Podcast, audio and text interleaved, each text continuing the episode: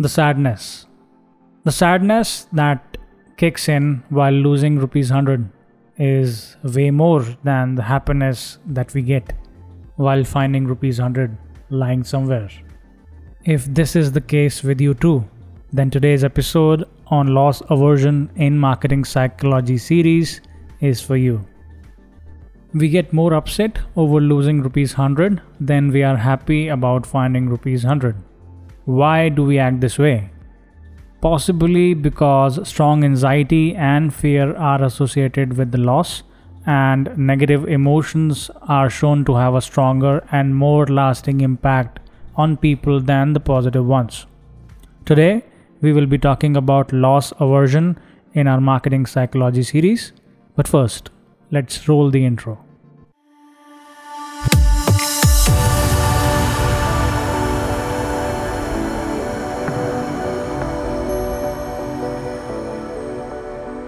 You are listening to the Underdog Dentist show, a reflection about your dreams, a journey in achieving them, and more importantly, how you are making an impact in the online world.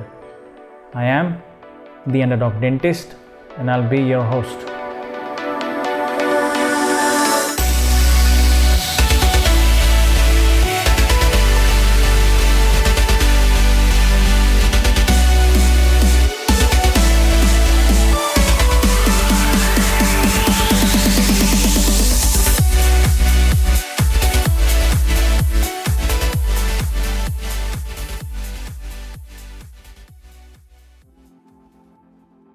Alright, welcome to the tenth episode of the Underdog Dentist show, and today we will be talking about loss aversion, part of our marketing psychology series. If you are new here, please go back and scroll through all the other episodes of the Underdog Dentist show.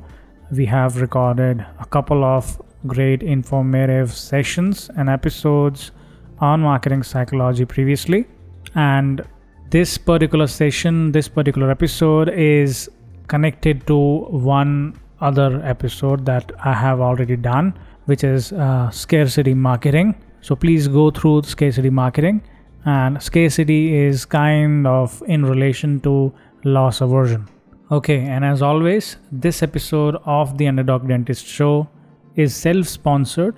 Please join us on Facebook, Instagram, and please follow us on all the leading podcasting platforms. We are available on more than fifteen podcasting platforms worldwide. Just search for The Underdog Dentist. Okay, so how loss aversion and scarcity principles seem similar. The focus is different, right? But they kind of seem similar. Why? With scarcity, you are emphasizing that there is a limited supply of an item. But with loss, and specifically with loss aversion, there is no concern with supply. To invoke loss aversion, you are letting customers know they might lose something they already have. Free trials. So if somebody is offering you free trials, they remind the customer of what the customer will be losing as the free trial when the trial comes to an end. One example. Also, uh, to apply this marketing psychology principle, Uh, most of the companies, they try to reframe their current advertising around losses. One more example is people offering you free shipping, but after a certain amount of uh, order that you're going to place with them. Say they are going to offer free shipping after a customer's order goes beyond a certain price. If they move out to checkout without reaching the total, they'll show them the amount they will lose to shipping cost compared with the amount they need to add to their cart for the free shipping. Festival time is here, and we all must have been indulged in purchasing a lot online, and you must have seen Amazon doing their great job of using the loss aversion principle. Go back and check your pantry, Amazon pantry, and you'll be able to see that you are supposed to add at least rupees seven ninety-nine at least for the items to be shipped for free, and if you don't, they'll just tell you that you are rupees X short of seven ninety-nine and you can avail the free shipping. The fact is, in most of the cases, we don't need the other products that we are bound to add just to get the free shipping. And what we do, we just focus on the loss that we'll be handling in the name of shipping cost, and we just add random products to the list so as to build it beyond seven ninety-nine. And it is never seven ninety-nine, it is way more than that always. We talked about scarcity in the previous episodes. So how scarcity is related to loss aversion. What you can do is you can take out the urgency criteria from the scarcity marketing and you can use that into the loss aversion.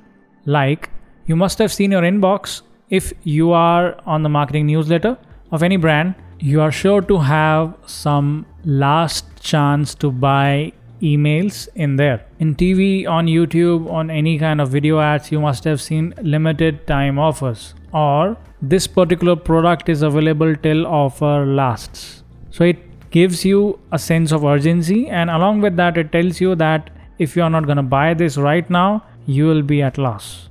As far as the digital world is concerned, you must have seen landing pages. They have a countdown timer, and the fun part is just refresh and delete the cookies and the countdown will start from scratch. So it is just a way to tell you that you are losing something if you are not gonna close the deal or close the sale at eleven fifty-nine p.m. of that particular day, or you have X amount of hours, minutes and seconds uh, to avail this particular discount or this particular offer, again telling you that you are at loss. And all this goes into your subconscious.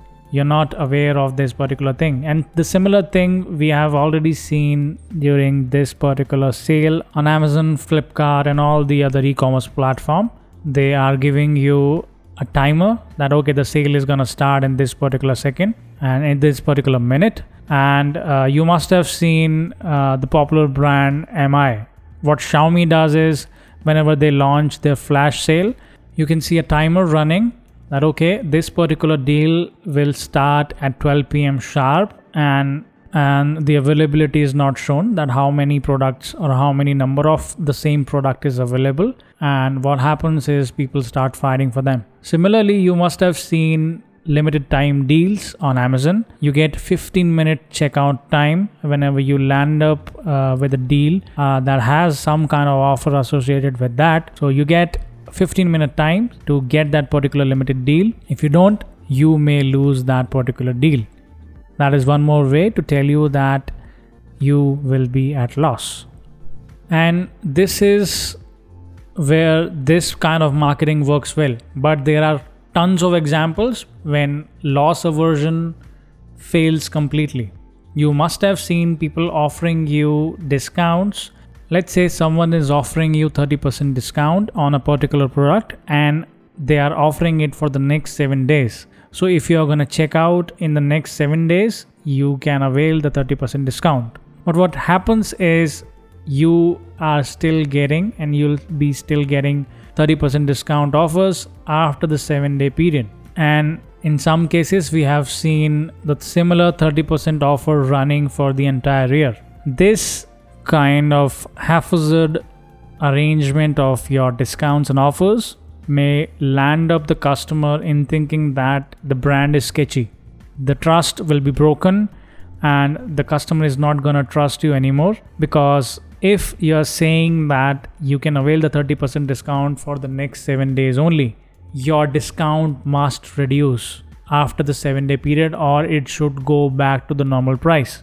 What happens is when brand loses the focus, or in some cases if they don't have a set strategy, when they are supposed to reduce the discount price, when they are supposed to close the discount offer, and in some cases when they just focus on getting more number of sales, they forget about this particular thing that one day uh, the promise, when the promise is going to be delivered, let's say after the seven day uh, period, they are supposed to remove that particular thirty percent discount out of your faces. And one more thing is the personalization. Whenever you get an email from a particular brand, you think that this is a personal email, a personal message, a personal discount offer, and this is personalized for you. But when you get and when you see the similar offer running for more than seven days, which was uh, actually promised in the starting, you feel that they are just pimping out uh, their product or services, whatever they are trying to offer to you. And this is no more a personal deal or personalized offer for you anymore. So what you do is you you start calling them, or you start thinking about them as sketchy or whatever. Uh,